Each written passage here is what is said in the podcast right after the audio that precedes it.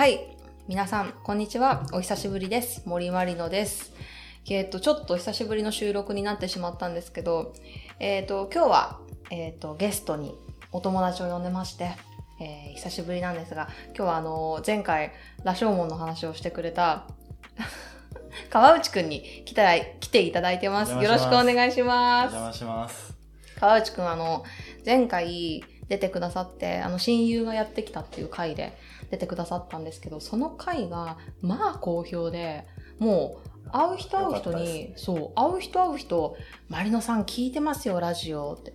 あの羅生門の回って絶対 絶対言われるんですよ。羅生門の人が褒められてるんじゃなくて。違う違うまあ話し方だからやっぱり。そう。で、言われて、本当に、あの、この、GMB のアンリの中地さんっていうキャピタリストの人がいるんですけど、にも、羅生門の会がやっぱり面白いって言われて、そうだからもうすごい悔しくて。なんかツイッターとかでもなんか5歳さん褒めあそう5歳さんはめっちゃ褒めてくれるなんか褒めてくれたりとそうそうかなんかあの質問箱とかにも面白かったですみたいなのってめっちゃ嬉しかったですそうなんですよ。なんか質問箱になんかん何回も聞いてますみたいなうん言ってた人いたじゃないですうか、ん。それ見て嬉しいなと思ったんですけど、うん。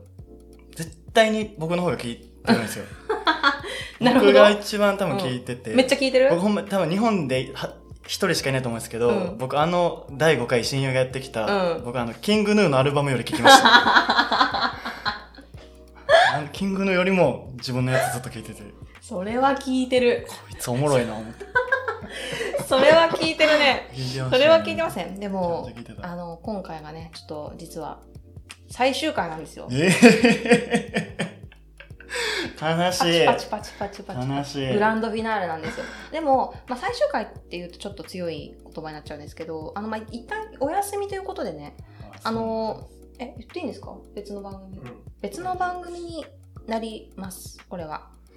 全然別の番組になるので、もふもふとしては今回が最終回最。終回に僕来てよかったんですか？もちろんもちろんもちろん。めっちゃ邪魔じゃないですかいやもうなんかもう川内くん出して出してってすごい言われてたし私も最後は僕引き継継ぎましょうか？大丈夫ですか？あ引き継ぎとかできないんですよね。めっちゃ石部さんめっちゃ嫌な顔してます。そうあの今日最後なんでなんかあのせっかくだしなんか最終回企画みたいなのせやそれをしようって言言ったってたんですすよね。なんかうん。マリナさんが普通に喋ったらええんちゃうみたいな言ってたんで、うん。なんか企画したいみたいなことをマリノさんに言ったら、そううん。この今僕ら今3人いるんですけどマリノさんとあのいろいろやってくださってる石石部さん編集して音声取ってくださってる石部さんがいるんですけど、この石部さんが本当に喋らなくて本当にね、うん、なんか人生で大切なものを失ってそれ以降生きてるみたいな。何かがあった人ぐらい喋らないよね。本当に。静かの人なんですけど、うんうん。なんかしたいですねみたいな言ったらマリノさんがなんか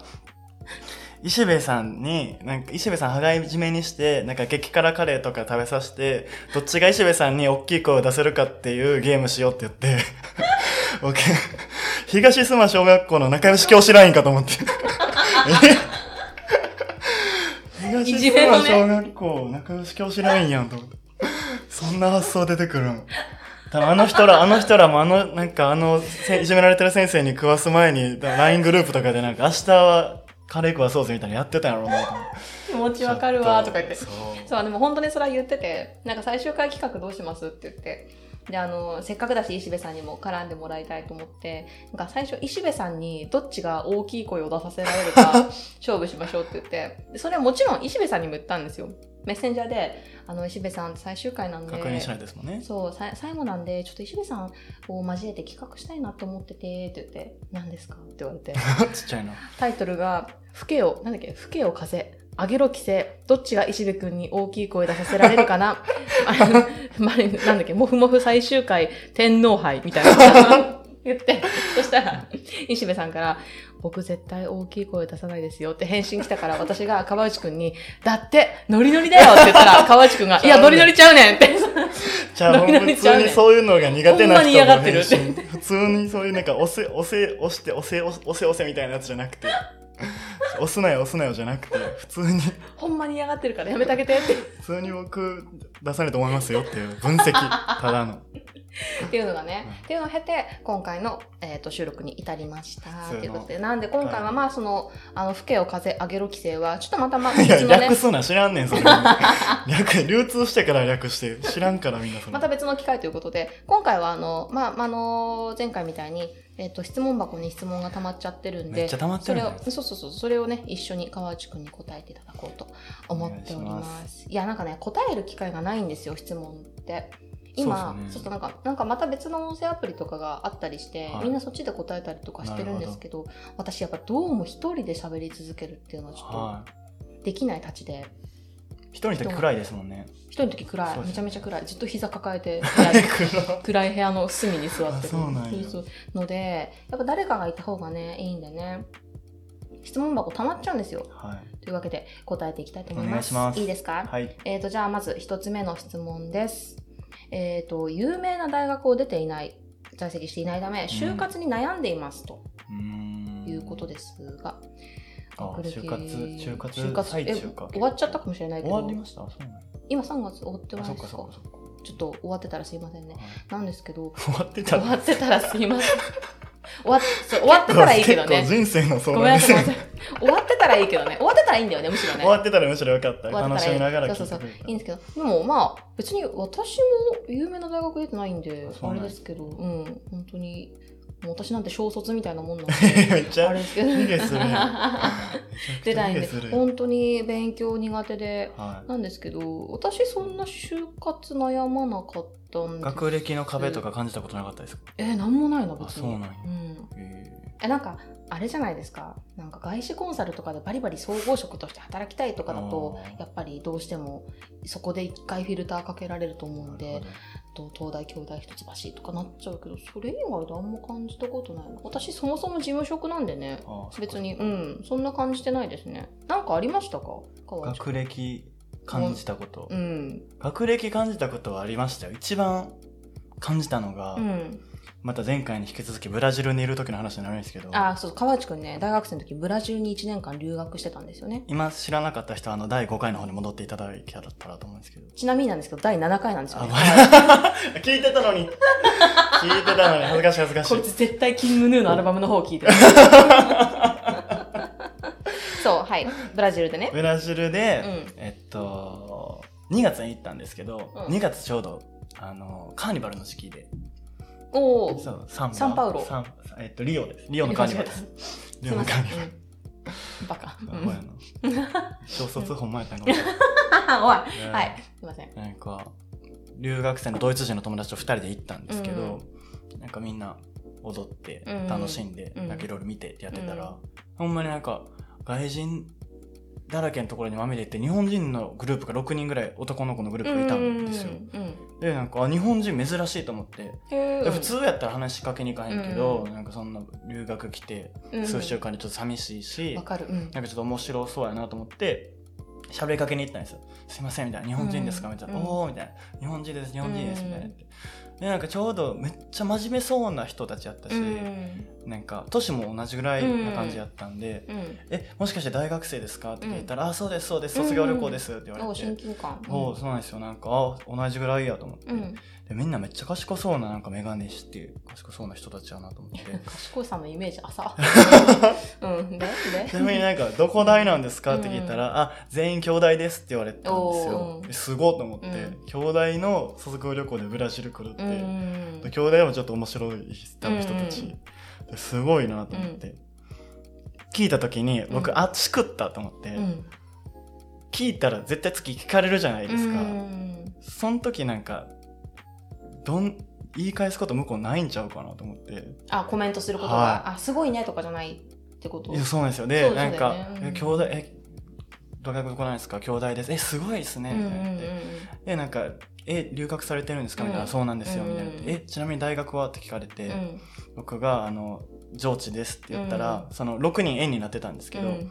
なんか普通の店舗やったら、うん。もうあと0.2秒早いなぐらいの店舗の間が空いたんですよ。なんかその、うん。多分そんな間空いてないけど、うん。一瞬ちょっと間空いて、うん。多分気使えるうん今まで喋ってなかった人が、なんか、あってなったから、うん。まずなんか「おー」って言ったんですよ、うん。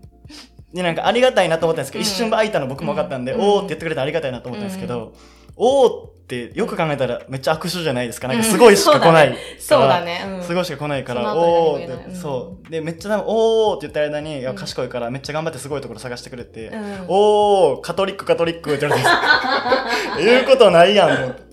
何も言わんでええで、と思っておー、カトリック、カトリックって言われて、そこですごい学歴の壁を感じましたね。なんか、もし気使わせてんなと思って。面白い。申し訳ない。何も言うことがなかったんですね。何も言うことがね。なんか、いいですよね。私結構学歴マウントされるの好きで。あ、そうなんですね。賢い人好きなんで。マウントされるのが好きなんですか？あ、好き好き。なんか、あの、まあ、でも私、好きなんで、付き合う人は絶対私よりも勉強ができる。つまりあ学歴が高いそうなんですけど、あの、だ名前出していいのかな？基本でも高そうですけどね。んでしょ？やめろ、突っ込んでくれ。心痛い、心痛い。あの、東京学芸大附属中はいはい高はいあるじゃないですか。すごい。あ、そうそう、あの、東京の公立の中で、まあ、すごく高いっていう。なんか、あそこ出身の人と付き合ってたことが結構多くて、へえ。あそこ食ってるんですね。くぐってるくぐってる。私の彼氏排出校って言。じゃあね、じゃあみんな勉強言ってるんですけど。そうそうそう。で、その中の一人の方が、まあ、結局大学は早稲田だったんだけど、その受験期の時に、ええやん。そうそう、受験期の時って、なんかやっぱあそこってすごいもう本当に東大、京大が当たり前みたいな、東大か京大か国立医学部かみたいな、が当たり前みたいな感じだったらしくて、結構クラスの中で、本当かわかんないよ、その人から聞いたから、はいクラスの中で、まあ半分より下の人が早慶を受けるみたいな。感じらしかったんですよ。ごで、彼は第一志望が早稲田だったのね。はいはいはいはいだから、その時点で結構。周りから、え、何々、早稲田？みたいな感じで言われたらしくて。すげえ。で、なんか、でも彼は、なんか早稲田に行ってなやりたいことがあったらしくて、そこで、あそうそう、俺は早稲田って言って、で、その早稲田の滑り止めで、なんかまあ、上智とか学習院を書いたらしいんですよ。うんうんうんうん。そしたら、それを見た、どこだっけな？東大か、東大かな？東大の理産志望、はい。医学部志望？の友達にはい、上智って言われたらしくて、なんで、俺この短時間に2回上智ディスられないといけないんですかいい大学だよね。ああ、ちゃうね。いいカバー無理や大学だ。そう。っていうのが今思い出しちゃった。そうなんや忘れら、忘れられない。俺もマウント取る気はないけど、上司と学習院書いてるなら、学習院って言えや。そうだよ。そうだよ、本当に。でもなんかあれだよね。学習院ってほら、天皇家があ、入バカにしない結構右の人やったんですか。言いづらい、言いづらいんだよ、多分。言いづらいんだよ。ラジオ大丈夫？大丈夫、このラジオ。だったんですって。そうなん言ってねあ、ちょっと話がそれちゃったけど、まあその、学歴は別にそんなに関係はまあ、ないとは。みんな多分、そのトップ、トップトップじゃない限り、うあるん。程度何かしら受けてると思うんで、うん自分だけがってならなくていいと思いますけど。うん、全然いいと思います。なんか言っていいのかな？メーカーとかってさ、はい結構さ、あ、そういう感じっていう、なんて言ったらいいの？学歴こだわらないよね。なんかメーカー総合職の男の子。を選んめちゃめちゃ言葉を選んあんまりうまくいってなかった。なんて言ったらいいのめちゃめちゃ言葉を選んで、あそのななんかさ、かつてさ、私もさ、合コンとか行ってたわけなんですよ。で、なんかメーカー総合職男性とかいるじゃないですか。で、なんかまあ新卒の頃だから、やっぱ大学の話の方になっちゃうわけよ。え、みんなどこ大なの？みたいな。え、俺たち、なんか、どこどこで？みたいな中で、普通にメーカーの総合職って私結構、なんだろう、高学歴なのだろうなっていう勝手なイメージだ。はなんか、すっごく賢い大学ではないい。あ、そうなんですねがあって、あ、やっぱ、ジョージとか。ジョージは賢い。ジョージは賢いじゃ え、ん。身内の集まりジョージかなんかこうは賢い。身内と正月集まったみたいになってる。だ。からやっぱあんま見てないんだなって。関係ないんだなって思った。それよりもなんかまあ学力試験があればその試験の成績だし面接でその受け答えとか遠い側面の受け答えができるかとかだし人間性が垣間見えたらそっちの方が大事だしとか。まあそっちだよねって思ったんですよね。まあ私もそうだしね多分ねうん。だからあんま関係ないっすよ、とそうですね。いうことにしたい。はい。ですね。就活懐かしいですね。川内くんはそんなでもないか。懐かしくもないか。ええまあでも、まあ四年最近じゃ最近。45年前。34年前だ。そうですね。ですよね、はえー、なんか今 OB 訪問とかされるんですか？い。それ、しますしますします。結構、します？結構受けてて。へえで私やったことない。うん受けた子がうん。面白かったんですけど、うん。元から知り合いの子で大学時代の後輩のつながりみたいなんでつながってる子やって、うん。なんかそれこそあんまりなんか賢くは、うん。賢い賢いなって子ではなくて、なんかその天然系というか、まあ可愛い女の子なんですけど、うん結構天然系のなんか子で、うんなんかその子がなんかうちの会社入りたいみたいなこうん。とを言うん。って、なんかちょっと帯訪問してもしてもいいですか？うみたいな。ん。あ、いいよいいようんって言って言ったんですけど、なんかその LINE で事前に悩みをもらってて、うん。なんかその悩みが、うん。なんか ES って頑張ったことをうん。400字でみたいな、学生時代頑張ったこと400字でみたいな感じじゃないですか。うん。なんかその400字がどう頑張っても402字になるって言ってたんですよ、その LINE で。才能ないな。うん。なんか、ほんまにめっちゃ頑張ってるのに402字になっちゃうんですよ、うんみたいな。言ってて、なんかでも、まあちょっと最初笑ったんですけど、なんかちょ、その気持ちもわかるなと思って、うんなんか確かに就活の時期っていろいろ考えて、なんかもうこれ限界やと思って、でもまだ超えてるみたいな、いろいろこの子でもこの子もこの子でいろいろ悩んで、俺に相談してきてるんだろうなと思ったんで、あ、そうなんや、うん。全然じゃあ見るから、その日、じゃあ ES プリントして持っといてな、うんみたいな。言って、ありがとうございます、助かりますって言って、で、カフェで会ったんですよね、うん。会社の近くの。うん。カフェで会って、あ、お久しぶりです、みたいな言って。うん。元気な子で、うん。なんかちゃんとしてる子やなと思って、うん。あ、久しぶりみたいな言って、なんか元気してたみたいな、バーって、なんか、最初に適当に喋って、うん。で、なんか問題の ES を見ようって話になって、うん。じゃあなんか、じゃあ ES 見るから見し貸してや、みたいな。うん。そうなんです、ありがとうございます、みたいな。本当に2時出ちゃって、みたいな感じでもらったんですけど、うん。なんか、見たら説問が学生時代頑張ったこと、鍵括弧400字以内って書いてあって、で、1行目見たら、うん。あのいきなり、それは点って書いてあったんですよ。はぁ？と思って。こいつやばと思って。それは点だよ。4文字削ってもう終わりやん、もうこの、この話。コーヒーまだ来てないのにと思って。コーヒー来る前にもう今日の悩み全部終わったんやと思って。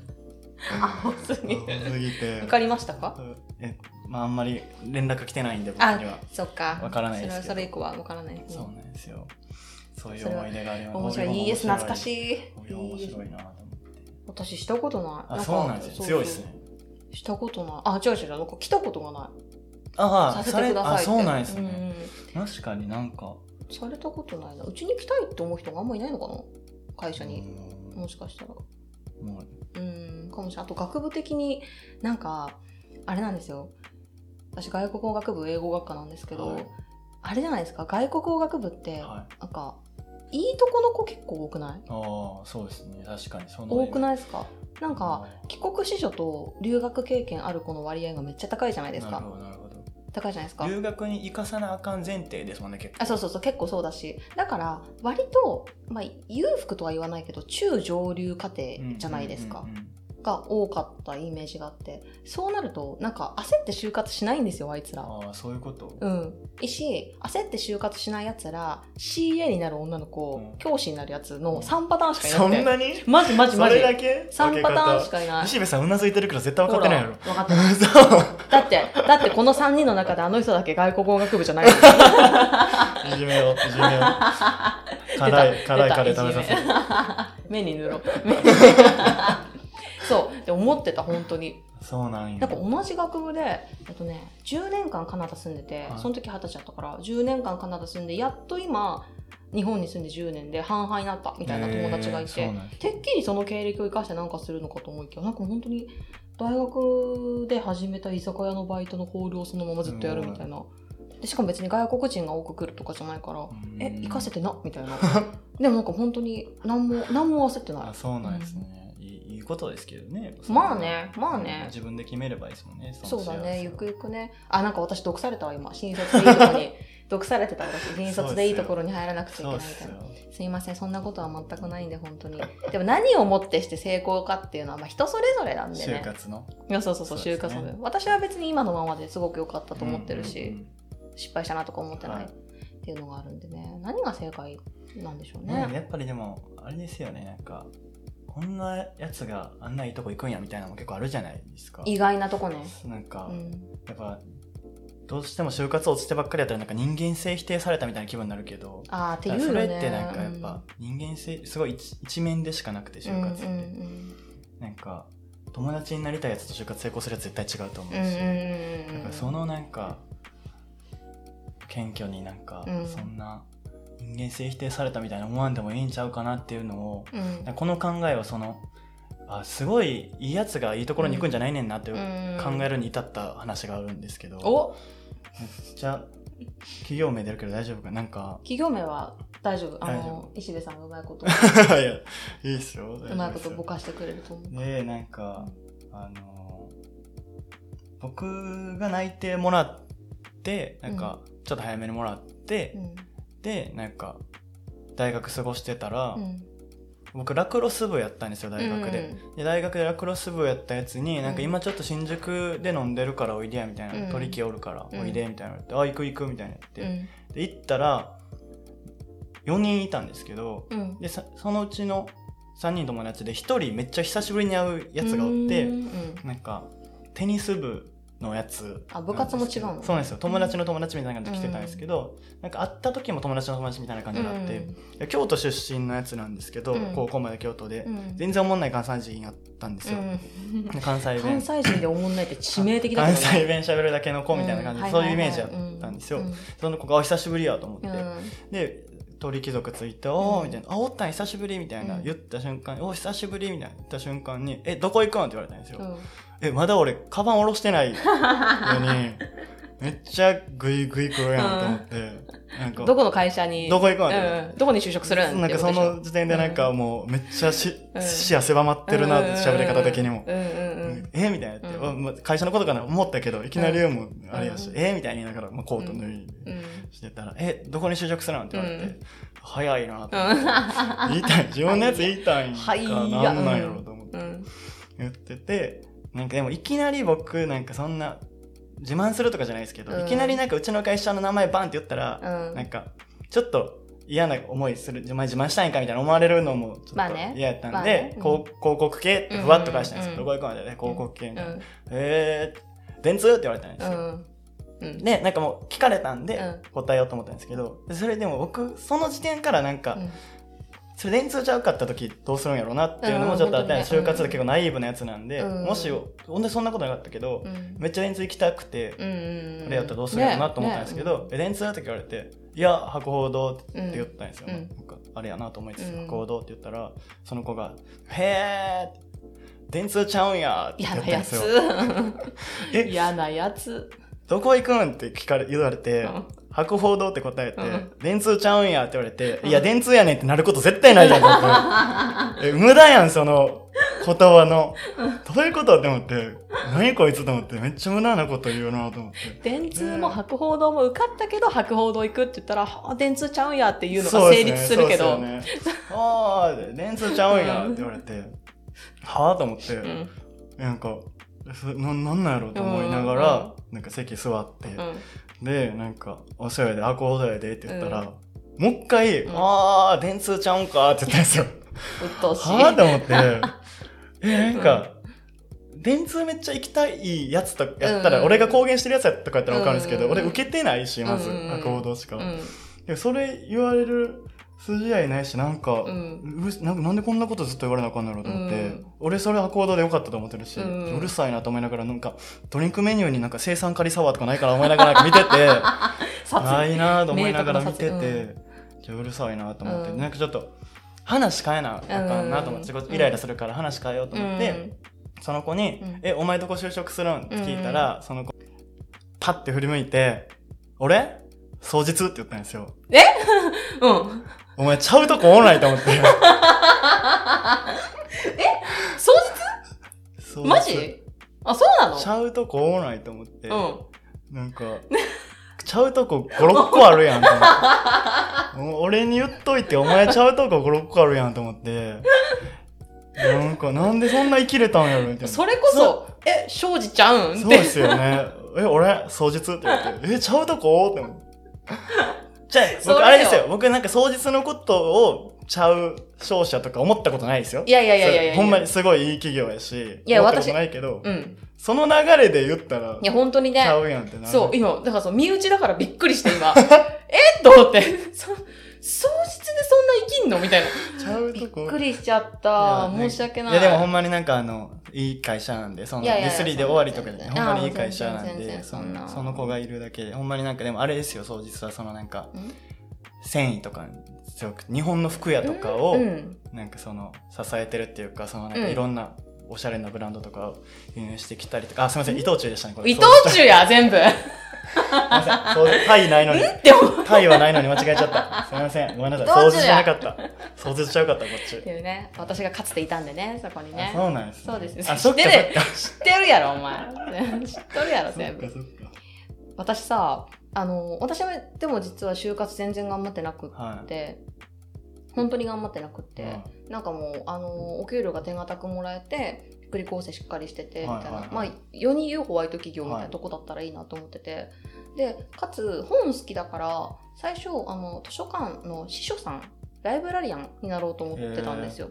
で、私、大学1、2年で、3年で留学する、して、3年でまた復学して帰ってくるときに、大体3年の終わり頃から就活って始まってたんで、なんか最初に相談しようと思って、大学のなんかその就活の、何、何？就活センター、キャリアセンタはいはいーはみたいなのあるじゃないですか。あそこに行って、秘書になるにはどうすればいいんですか？いはい。はいってはいはい聞きに行ったのよマ。ジで？でも、そうそう、真面目でしょ。でも私、大学の職員さんと結構仲良かったなんでやねん。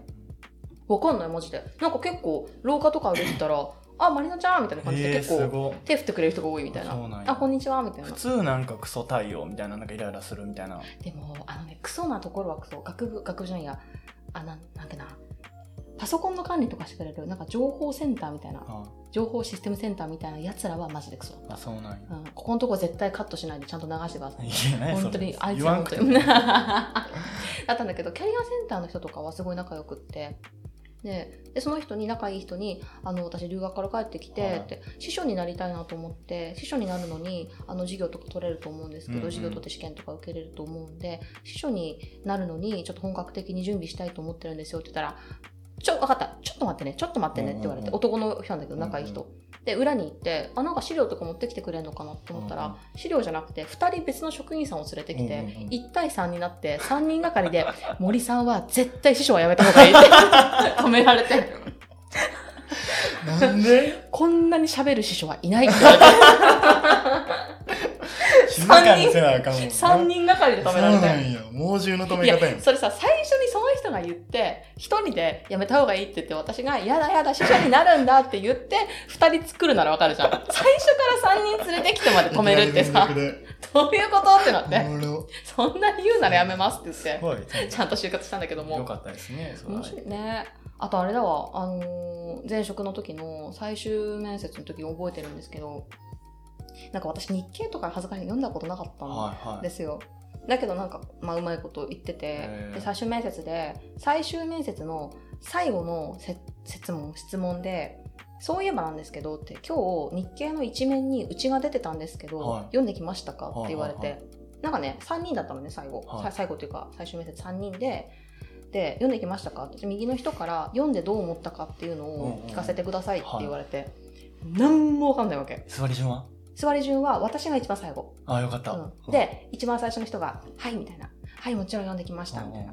これこれ、そうそうそうこれこれそう、こういった事業をしていて、あ、私前は秘書じゃなかったんだけどあ、普通に貿易事事務だったんだけど、これこれこういった事業を手掛けていて、これこれこうで、これこれこういう内容で載ってっていうから、まあ聞いてるからさ、わかる。わかるじゃん。ちょっと変えて言えばいいだけみたいな。で、一人目の子はもうほぼ模範回答みたいな回答をしたわけよ。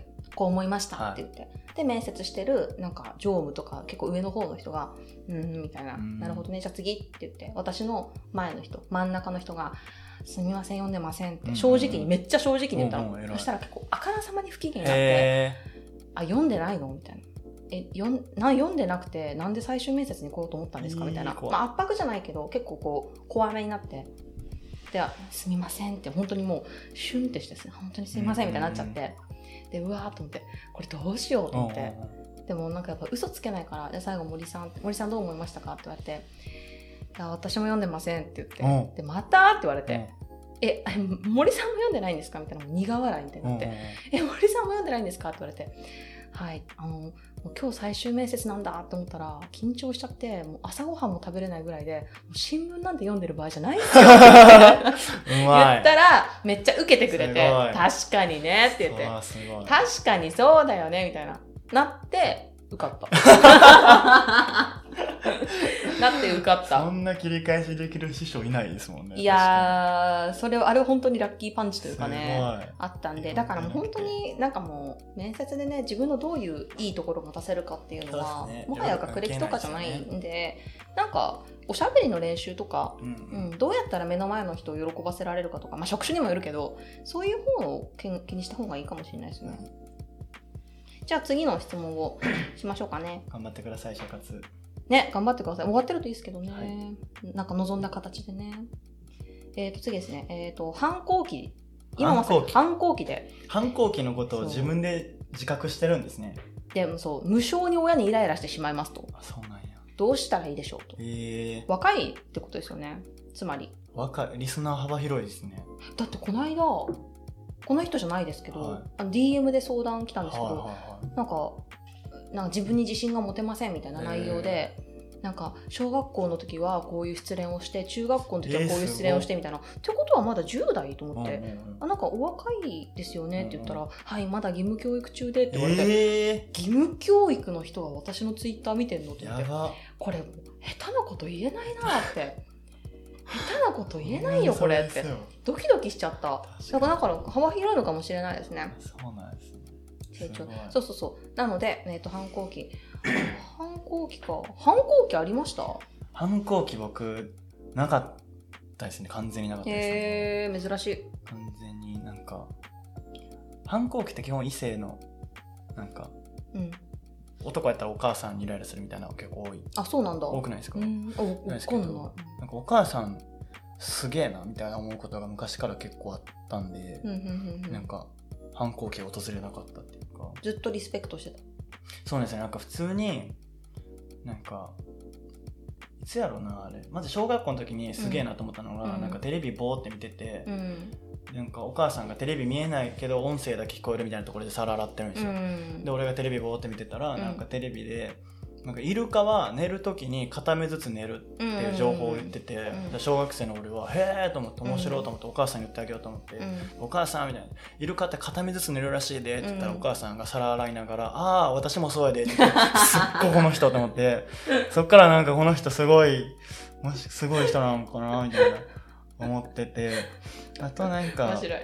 高校の時とかなんかハワイに旅行行った時に、うんなんかホノルルでレストランで飯食ってて、うん。なんかおもろいなみたいなわーっていろいろ喋ってる途中で、うん。俺がなんか向かいに座ってるお母さんに、うん。あっと思ってなんかそういえば中学なんかいとこが中学校の先生してて、うん。よし兄ちゃんって言うんですけど、学校がなんか最近変わったみたいなうん。言うてはったから、なんかどこで働いてんのやろうと思ってお母さんになんか、お母さんそういえばよし兄ちゃんって今どこの学校で教えてんの、うんって言ったらお母さんが食べながら右手で左後ろを指して、うんあよしは今東灘の方って、うんあの、ホノルルからノールックで東灘区刺すんですよ。え、すげえ、お母さんすげえなと思って、方向感覚。ノールックで東灘区させるんやと、ホノルルからと思って。すげえみたいなのがあって、それもなんかそういうのもなんかリスペクトしてて。来たってことね。ホノルルからしたら。らんわからんけど、ホノルルから来ただよね。ノールックで刺して。でも一番すごいなって思ったのが、あの、大学時代に、うん。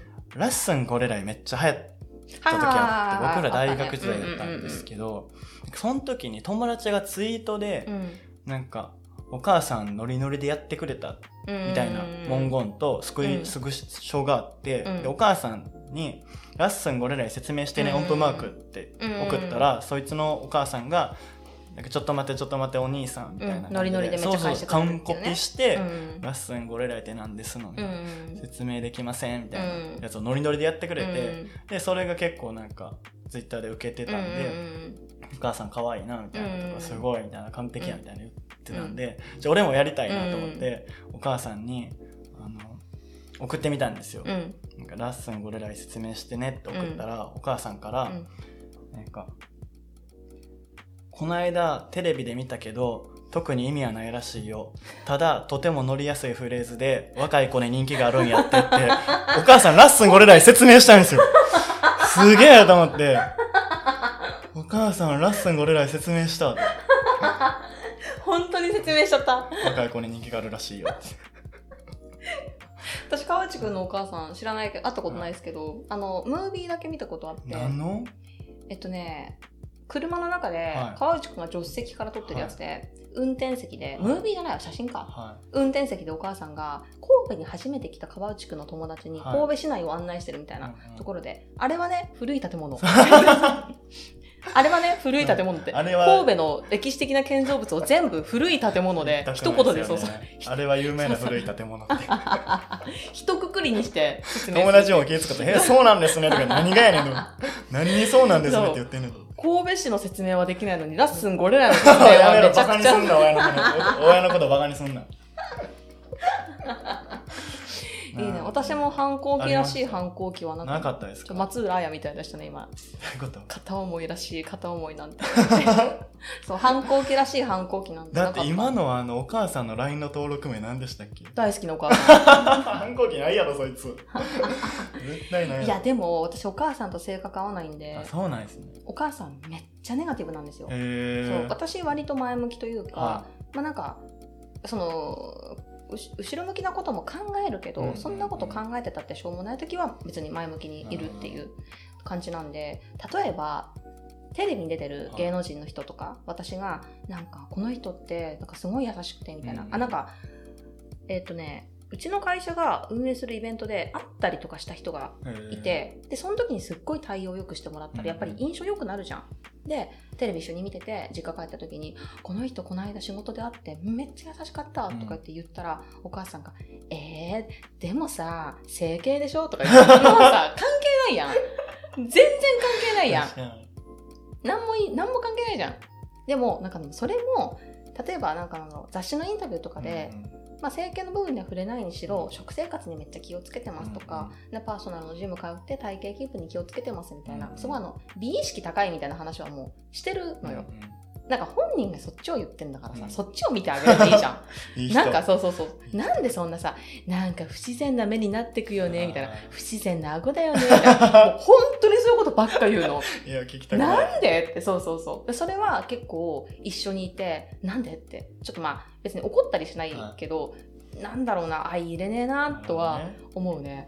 うん。あとなんかね森家ってルールが結構あるんですよ。うん森家のルールその1兄弟仲良く私兄がいるんだけど。ルールっていうか、まあ、ルール。結構どの家庭にもマジマジある喧嘩とかしないみたいな意味を。したらあかんってこと？もうししちゃダメ本当に。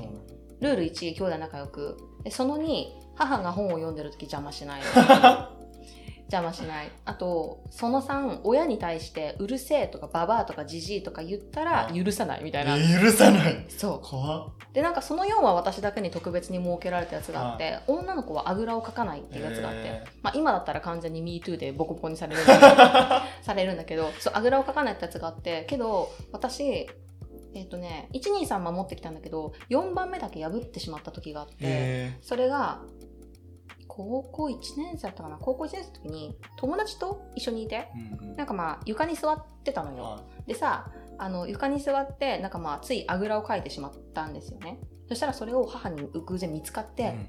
マリの足!」って注意されて、でもさ友達の前で注意されるのってちょっと恥ずかしい年頃じゃん、うん。だから、まあ、うるせえとは言わなかったけど、うんもう分かってるようっさいなみたいな感じうんでちょっと言っちゃったのよ、うんなんか笑いながらだけうんど、でそしたらその時はなんか友達もなんかあ注意されてやんの？みたいな感じで笑ってくれたしなんかお母さんもまみたいな。うんまあこの子ったら？みたいな感じで和やかだったのにその日の夜だけは夜から私のご飯がなくて。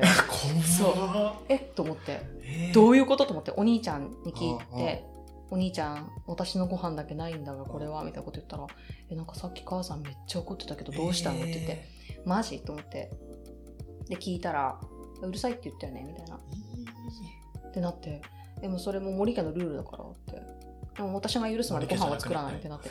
やばいってなって。でそれが金曜日の夜だったの。うんで土日私部活があったからさ、うん。ジョバスのマネージャーなんだけど。そうそうそうだから土曜日普通に午前練だったから、まあ、7時とかに起きて。で朝ごはん大体食べなかったからその日も食べないで行くんだけど。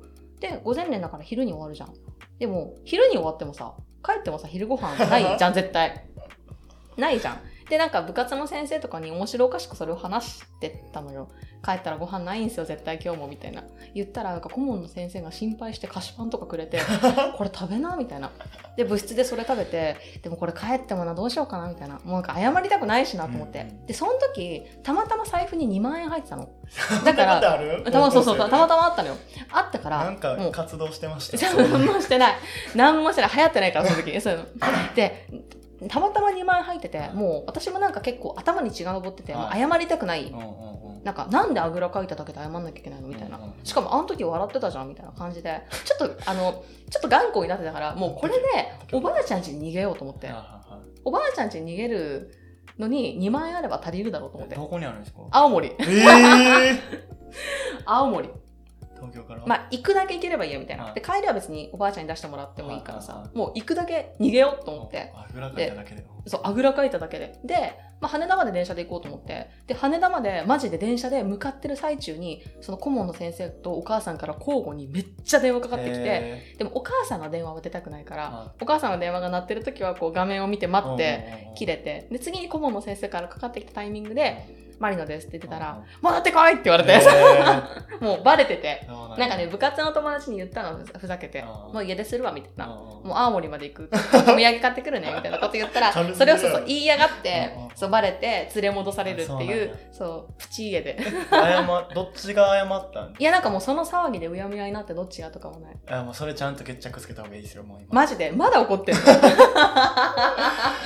まだ怒ってたらめちゃくちゃ面白いな。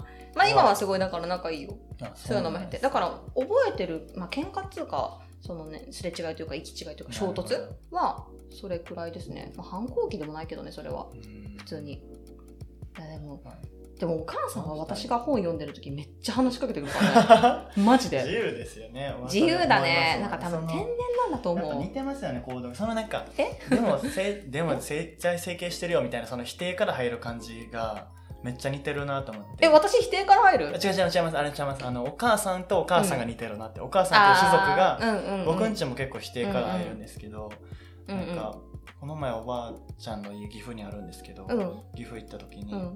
なんか、焼肉屋行ったんですよ、いつも行く。うん。で、なんかそのその焼肉屋、その親戚一同で行ったら、うん。絶対にお母さんがする話があって、ああ、ここ、懐かしいな、この場所、うんみたいな言って、この場所、昔、なんか、ラーメン屋やってんっていう話を10年前ぐらいからよ。よう言ってたな、このラーメン屋って。今焼肉屋になってるけど、みたいな、話をよくしてたんで、うん。ほんまに去年行った時に、うん。お母さんが、懐かしいな、ここ、みたいな言って、この場所昔な、ってうん言って、で俺が、なんか、あ、知ってるで、ラーメン屋やったんやろ？って言ったら、うん。違う違う、中華そば屋さんって言って、だると思って。こいつだるいなと思って、なんか否定から入るっていうのが、だるいなやっていうそうなんですよ。なんかそその否定から入るずっとなんか中高も思ってたんですけど、うん。ついにこのレベルまで来たかって思ったのが、ほんまに去年の冬ぐらい、韓国旅行行って家族4人で、うん。でなんかお父さんはちょっとなんか飲み物頼みに行ってるかなんかで、うん。バーみたいなとこ入った時に、うん。お母さんが寄っちゃってなんかテーブルで寝てて、うん。で僕とお姉ちゃんで喋ってたんですよ、うん。なんかなんで K-POP ってなんかあの世界中で人気なんかなみたいな話をしてて、なんか結構面白い話をしてて、うん。でなんかバーってでもあれやからちゃうみたいなお姉ちゃんがそうなんかなうん俺からかなみたいな話をしてる時にお母さんがなんかじゃあなんであのグループだけうん。なんか一番人気なんやろみたいな,、うんなんかお姉ちゃんが言い出しうん。てで俺がなんか答えようとした時にお母さんがパッて起きて「ん。違う違う」って言ってうん。何？って聞いたんですよ。いや、逆やろと思って。こいつやばーと思って。何はなくとも否定から違う違う。何って聞こえてなかったよ。何に否定したんだだるなると思って。なんか母になると否定したくなっちゃうんすまあ、年齢が重なったらやっぱり自分の価値観みたいなところに取られるんじゃないですか。あそうだねなかなかねなんかわかる反抗期とかもそういう大人ってそういうもんやなみたいに思うところからなんかうん反抗期が出せれるというか。なんだろうねなんか同意するのはなんか迎合してるというかなんか負けを認めてるみたいな気持ちになっちゃう時期ってありますもんねもう分からなかったけど入ってるとこ。アホか同意するのが、まあそうです。全然反論したいってことですよね。そうそうそう大きな流れに同意する、うん同意するのがなんか負けを認めたというかさね自分はないものとしてるみたいなさなんか人と違う音楽とか聴きたくなる時期あったじゃ確かにないですか確かに。何聞いてましたその時期？え中学生の時、はえだからみんなが私の時はあゆか宇多田ヒカルい。かで派閥で分かれてたんですよね、何聴いてたかなその時？エルレガーデンとか聴いてた気あなるほど。ちょっと外すんですね。まあそんな外れてもないんですけどね。僕らの時もなんか、うん。カットゥーンとか、うんなんか AKB とかやった時に、うん僕 ACDC 聞いててめっちゃ生きてました。かっこよ。かっこよ。めっちゃ生きてましたね。今その片鱗な やっぱこのその音楽性が好きで好きになったとかじゃなくて、これ聞いてたらかっこいいと思って好きになってるから、片鱗がなさすぎ何も自分の中に残ってなさすぎるんですよ。えでもさ正直さ私最近思うんだけどさ洋楽とか聴き始めるきっかけってそれ以外にある人いるって思うんだけどなんかお兄ちゃんが聴いてたとかさ、お姉ちゃんが聴いたとかさそういうのもあるじゃん。でもさみんなさ結局周りと違う音楽聴きたいみたいなのが根本じゃないって思うんだよね。確かにそうかもしれないですね。最近あれじゃないですか。ナンバーガール再結成とかあるじゃないですかナンバーガール知ってます？ってバンドがあるんですけど、向井秀徳さんっていう人がはメインでやってて、っていうバンドが再結成で。でもそれは彼らが活動してたのって私が中学ぐらいなんですけど、はその当時から見ても結構上の人が聴いてる音楽だったのよ。へでもこの2020年の今再結成ってなって私と同い年の人たちが熱いみたいなエモいみたいなこと言ってるんですけどいやいやお前らあの時まだ14歳 14歳とかだろみたいな。石部さん知ってます？知らない？いたんすわ、へー。いるんすわ。そういう人たちが。誰も知らん。エモみたいな。そうなんいやいやいやいや絶対そんな中学生で共感できるような曲を 彼らは作ってないぞっていう。確かに。それはなんか一昨年までランドセル背負ってたからじゃないわかるわけないんだからみたいな気持ちでいちゃう。だからまあね。裏を返せばそ中学生でナンバーガとかかっこいいって思える感性はまあ羨ましいなとは,、うん確かに。とは思ってるえそういうの多いだから結構。っていうね。じゃあ反抗期の話からずれたけど。えだけどそう親にイライラして何の解決にもなってないけど。まだからまあ尊あのみんなにあるんで、あはい。でも今は仲いいですもんね。僕暗黒ないですよ。だからなかったですよ。あそうそうそうそうなかった。あじゃあ私はもう私もなかったかもしれない。けどまあプチーでしただけですからあそうそうそうプチゲでした。けどあのまあイライラするなんかこう反発心が芽生えてしまうみたいなのは、まあ、あなたの心が大人に近づいていっているというその家族っていうちっちゃい社会の一つの単位を出てより大きな社会に行くための準備だと思うんで、まあ、そんな気にしなくて。最初からその話してたら終わってました。よ さっきの急に急に頑張ってまとめて最初から質問読んでそれ言ってたらもうギュッて働き方改革できたはずあやった正直あったよ。なみんなもっと早く帰れたのにな。その話してたら。その話してたら。石部さん僕途中で3回ぐらい貧乏ゆすりしたの見てましたけど。長いな思ってたんで早く帰りたい 早く帰りたいっつって、まあ、そんなんであのあんま気にしないように。ただなんかまあ物を壊したり人を殴ったりしなければどんだけ反抗してもいいと思うんで。あと SNS あぐらはにあぐらは書いてある あぐらは絶対ダメ。あぐらは絶対ダメ。あぐらはその辺をねそん守ってな名品向けるんや。そうだよ。それぐらいでえもう一個いいかな？も何ですか？う一個いけますか？いいっすか？はい。じゃああと一個。これ最後で。はい。えー、と恋人がいるんですが、はい恋人とどうしても話が合いませんと、え。ーどうしたらいいですかっていうことなんですけど話が合わないのめっちゃしんどいなって思うんですよね。だって恋人ってさ一緒にいて話すのがメインのアクティビティじゃないですか。そうですね。カフェとか行きたいですよね、ね2人でね、うん。だってなんかもう究極恋人って何にもしないで一緒にベンチに座って話してても楽しいから恋人だったりとか。ちょっと、まあなんか。ちょっと寒いです空調寒くなりました。急に寒い。私のポエの部分で寒くなるな。ポエって何ポエの？部分で。てたくさんといてポエンティックの部分で寒くなるな。でもそうじゃん実際。でうん友達もそうじゃん。そうですね、うんうんうん。一生喋るんやろな。一生この人と喋れるなって思って付き合いますもんね。そうそうそうそう。じゃん。確かに。うん。ねなんか最近それ思ったやつがあって。ありますか？あります今なんかえラショーモンの人？だから違います違いますあ違う。なんか付き合ってない子なんですけど、うん。知ったかさせちゃうのももうしなんか自分が気使ってるみたいな思ってたけど、うん。向こうも気使って喋ってくれてんねんなみたいな思ったのが、うんなんかそんなにまたよよく出てくるんですけど、うん。また別のあうん。あんまり賢くない方とうん。なんかご飯行ってて、賢くない友達？あんおまりそうここまで来たらもう僕が賢くないですよ。ずいともだからね。そうです。でなんか飯食ってて、女の子なんですけど、なんか僕本僕も本好きなんで、うんなんか司馬本で遼太郎ねうん。そう司馬遼太郎好きなんですよそれこそ、で本でなんかどの部分が、今まででどの本のどの部分が一番好きやったみたいな話を、になった時にうん。だから向こうが気遣ってしてくれたんですよね俺が本うん好きやと思ったから、うん。してくれた時に俺がなんか大分かるかなと思ったんですけど、別に分からってなくても俺はこういうの好きやでって言えればいいかなと、うん。向こうから聞いてくれたからうん。言えればいいかなと思って、僕があの「国とに物語」っていう、うん。あの斎藤道さんの話なんですけど、うん。あの古事記から、うん。あの国主になったっていう人の話で「うん。国とに物語」の出だしがめちゃくちゃかっこいいんですよ、書き始め。言ってもいいですか？これ。言って言って。あの国主になりたいものだと古事記はつぶやいた、うん。人が聞けば強靭と思うだろう、うん。しかしこの古事記のつぶやきを日本史は永久に記憶せねばならなくなったから始まるんですよ、うん。なんか物語性めっちゃあるじゃないですか、広がっていく感じが、うん。っていうのでなんか斎藤道さんのそこを言おうとしてあ俺一個あってみたいになって、なんかあの国取物語っていううん。斎藤道さんの話やねんけど、うん。って言ったら女の子が「え？みたいな。うん。あえ？みたいな顔したからあそれは知らんよなと思って、うん。ななんか普通に。マイナーな作家さんといえばマイナー作家さん？えっとあ司馬遼太郎はあの、うん。あれです。司馬太郎。の中の斎藤道さんっていう戦国武将です。武将か。戦国武将が古事記の古事記の戦国武将があ戦国武将になって国持ちになるっていう話なんですけど斎藤道さん道さんっていう武将がいるんですよ。武将か。そうですへー。だからそのやっぱマリノさんみたいに知らないじゃないですか。うんわらで司馬遼太郎がいた斎藤道さんの話でって言った時に、え？みたいな。んうん。で、なんか、全然知らんそうな感じしてたから、あの俺が、あ斎藤道さんっていうのは、うん。なんかあの、戦国時代の武将で、あの、あだ名が、マムシって呼ばれててって説明しようとしたんですよ。うん今ここでしょ、なんか分からせてあげようと思って、マムシって呼ばれててってうん言ったら、その女の子がうん、なんか、あーって言ったんですよ。うん斎藤道さんの方知らんくて、うん異名のマムシの方だけ知ってる。そんなことあると思って。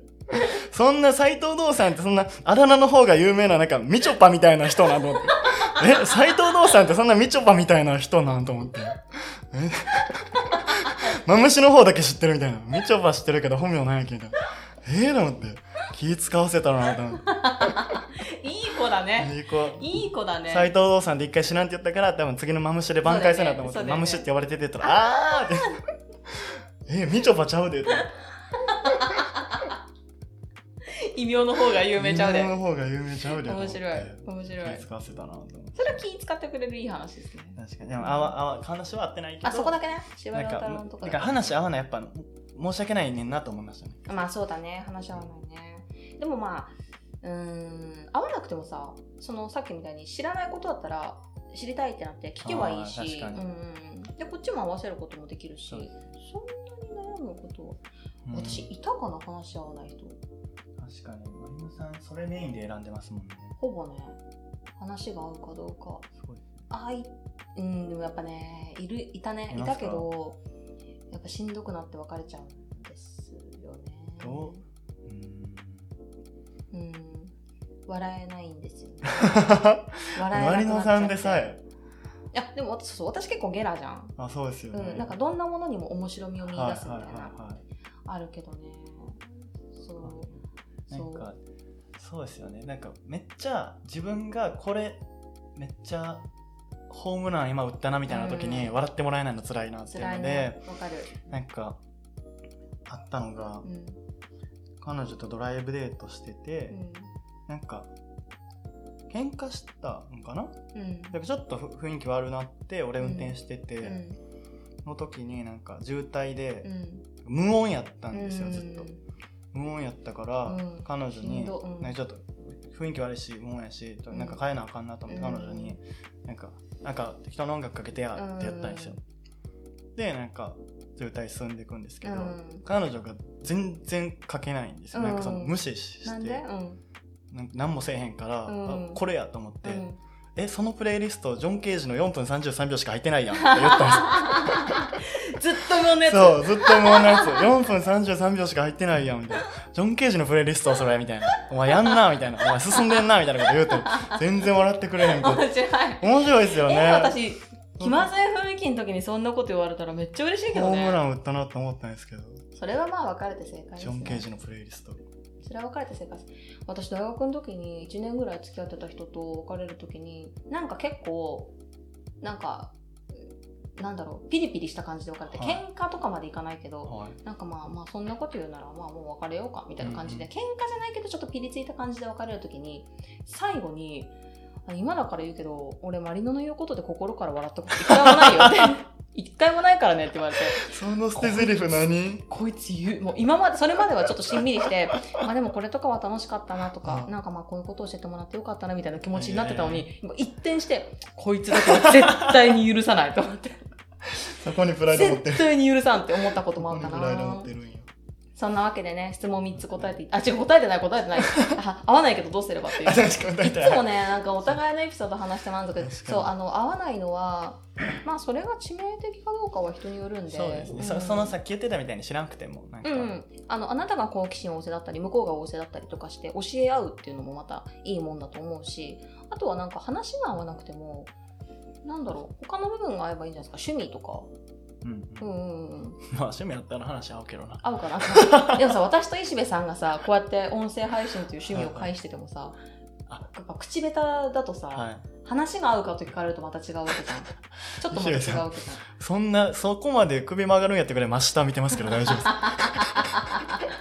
真そう下見てますよね石部さんのいいところは話を振ったらちゃんと笑ってくれるとこなんだよね。あ静かに。そう静かに静かに笑なんか確かになんかあの大通りに風が吹いたみたいな笑い方しますよね。そうそうそう。そうそうそうそうよそうよそうよそうよそうよって笑ってくれるからそことかねえでもそもそも話が合わないのになんで付き合ってそんなこと言っちゃダメだよねダメですね、うん、でもあのお互いどちらどちらも努力どちらかじゃなくてどちらも努力が必要そうですねお互いに歩み合って中間地点とかを探して仲良くしてくれたらいいなって思いますねじゃあ国取り物語も読んでください。うん国取斎藤道さん。斎藤道さん覚えました。私マジ戦国武将わかんない。から今一個なんか学びましたわ。だから知らんかったからなんか、中田敦彦の YouTube 大学で歴史学んだ人かと思いました。わかんない。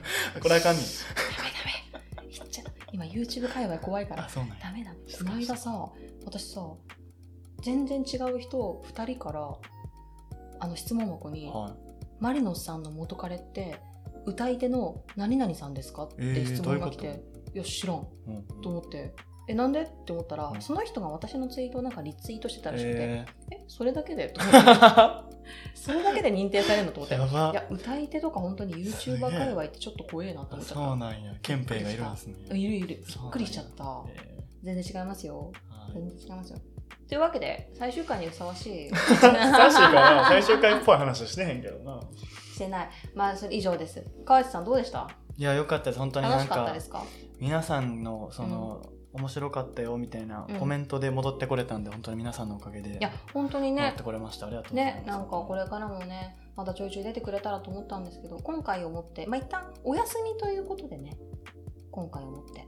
またいつか復活するかもしれないしこれが本当に最後になるかもしれないしちょっとまあ今後のこの回の評判にかかってるっていう 最初に言っといた方がよかったですね。俺なんか1回目おもろいみたいに言ってくれた人で2回目言わんって結構わかりますもんね。あの人2回目の時はあっても言わんか言っってたんやくれないと思って。怖いわ。あこれ指針なんですけど最後に。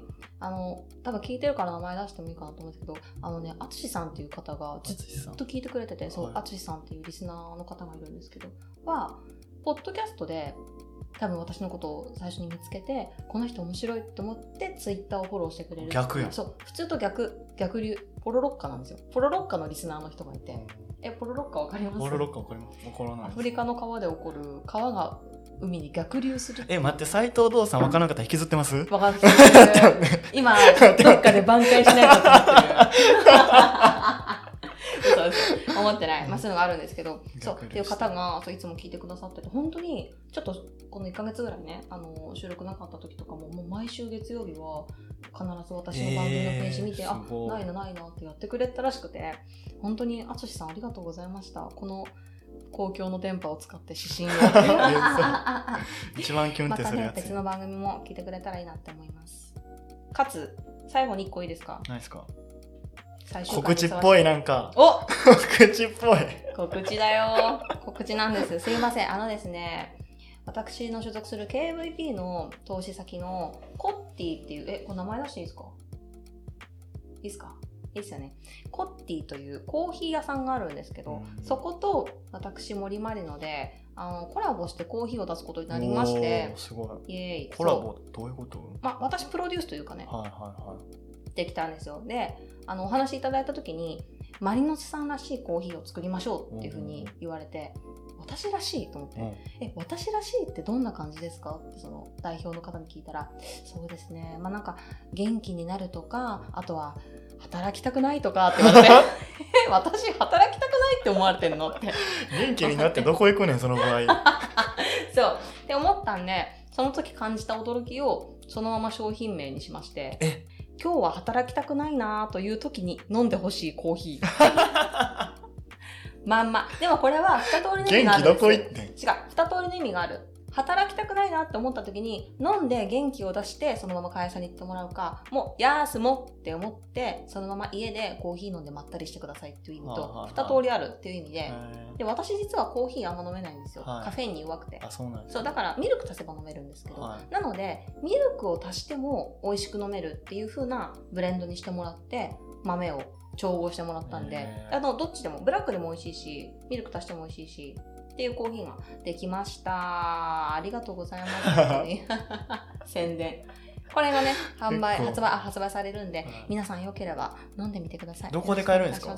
これあの、コッティ、C-O-T-T-E-A、コッティさんっていうところのホームページで買えますので、通販で買えますので、皆さんよろしくお願いします。で、私、その豆をゴリゴリ削って、はお湯を入れてみたいな、ドリップしてみたいな、丁寧な暮らしできないんで、できませんって話をして、言ったら、あちゃんとあの、ドリップバッグで出してくれたんで、あ、そうなんお。湯入れるだけで飲めるんで、皆さん、ん飲んでください臨機応変にできるんや。臨機応変、ほんとコッティさん様々。へー皆さんというわけで、よろしくお願いします。じゃあ、えっ、と、こんな感じで、晴れ晴れしくグランドフィナーレを迎えたわけですけどお疲れ様でした。石部さんありがとうございました。どのぐらいだったかな、これ。半年ぐらい？もうちょっと、10ヶ月ぐらい？そんなやってないですか？え、そんな？11僕こ、この前来た時11月でしたよ、今日見返して。あ、じゃあ、10月ぐらいか。じゃあ半年ぐらいですね、約。約半年間皆様お付き合いいただきありがとうございました。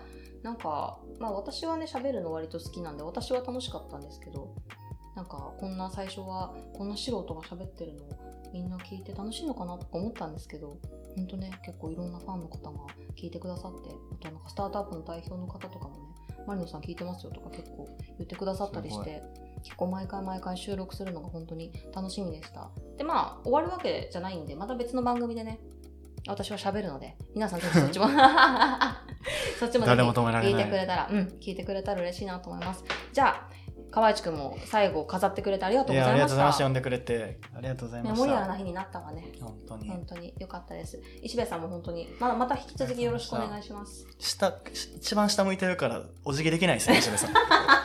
下からあと。食い込むしかできない。そうそうそうそう。富士急ハイランドの高飛車っていうコースター知ってる？180度そうそうそう。超えるや180以上つ、超えてるやつ。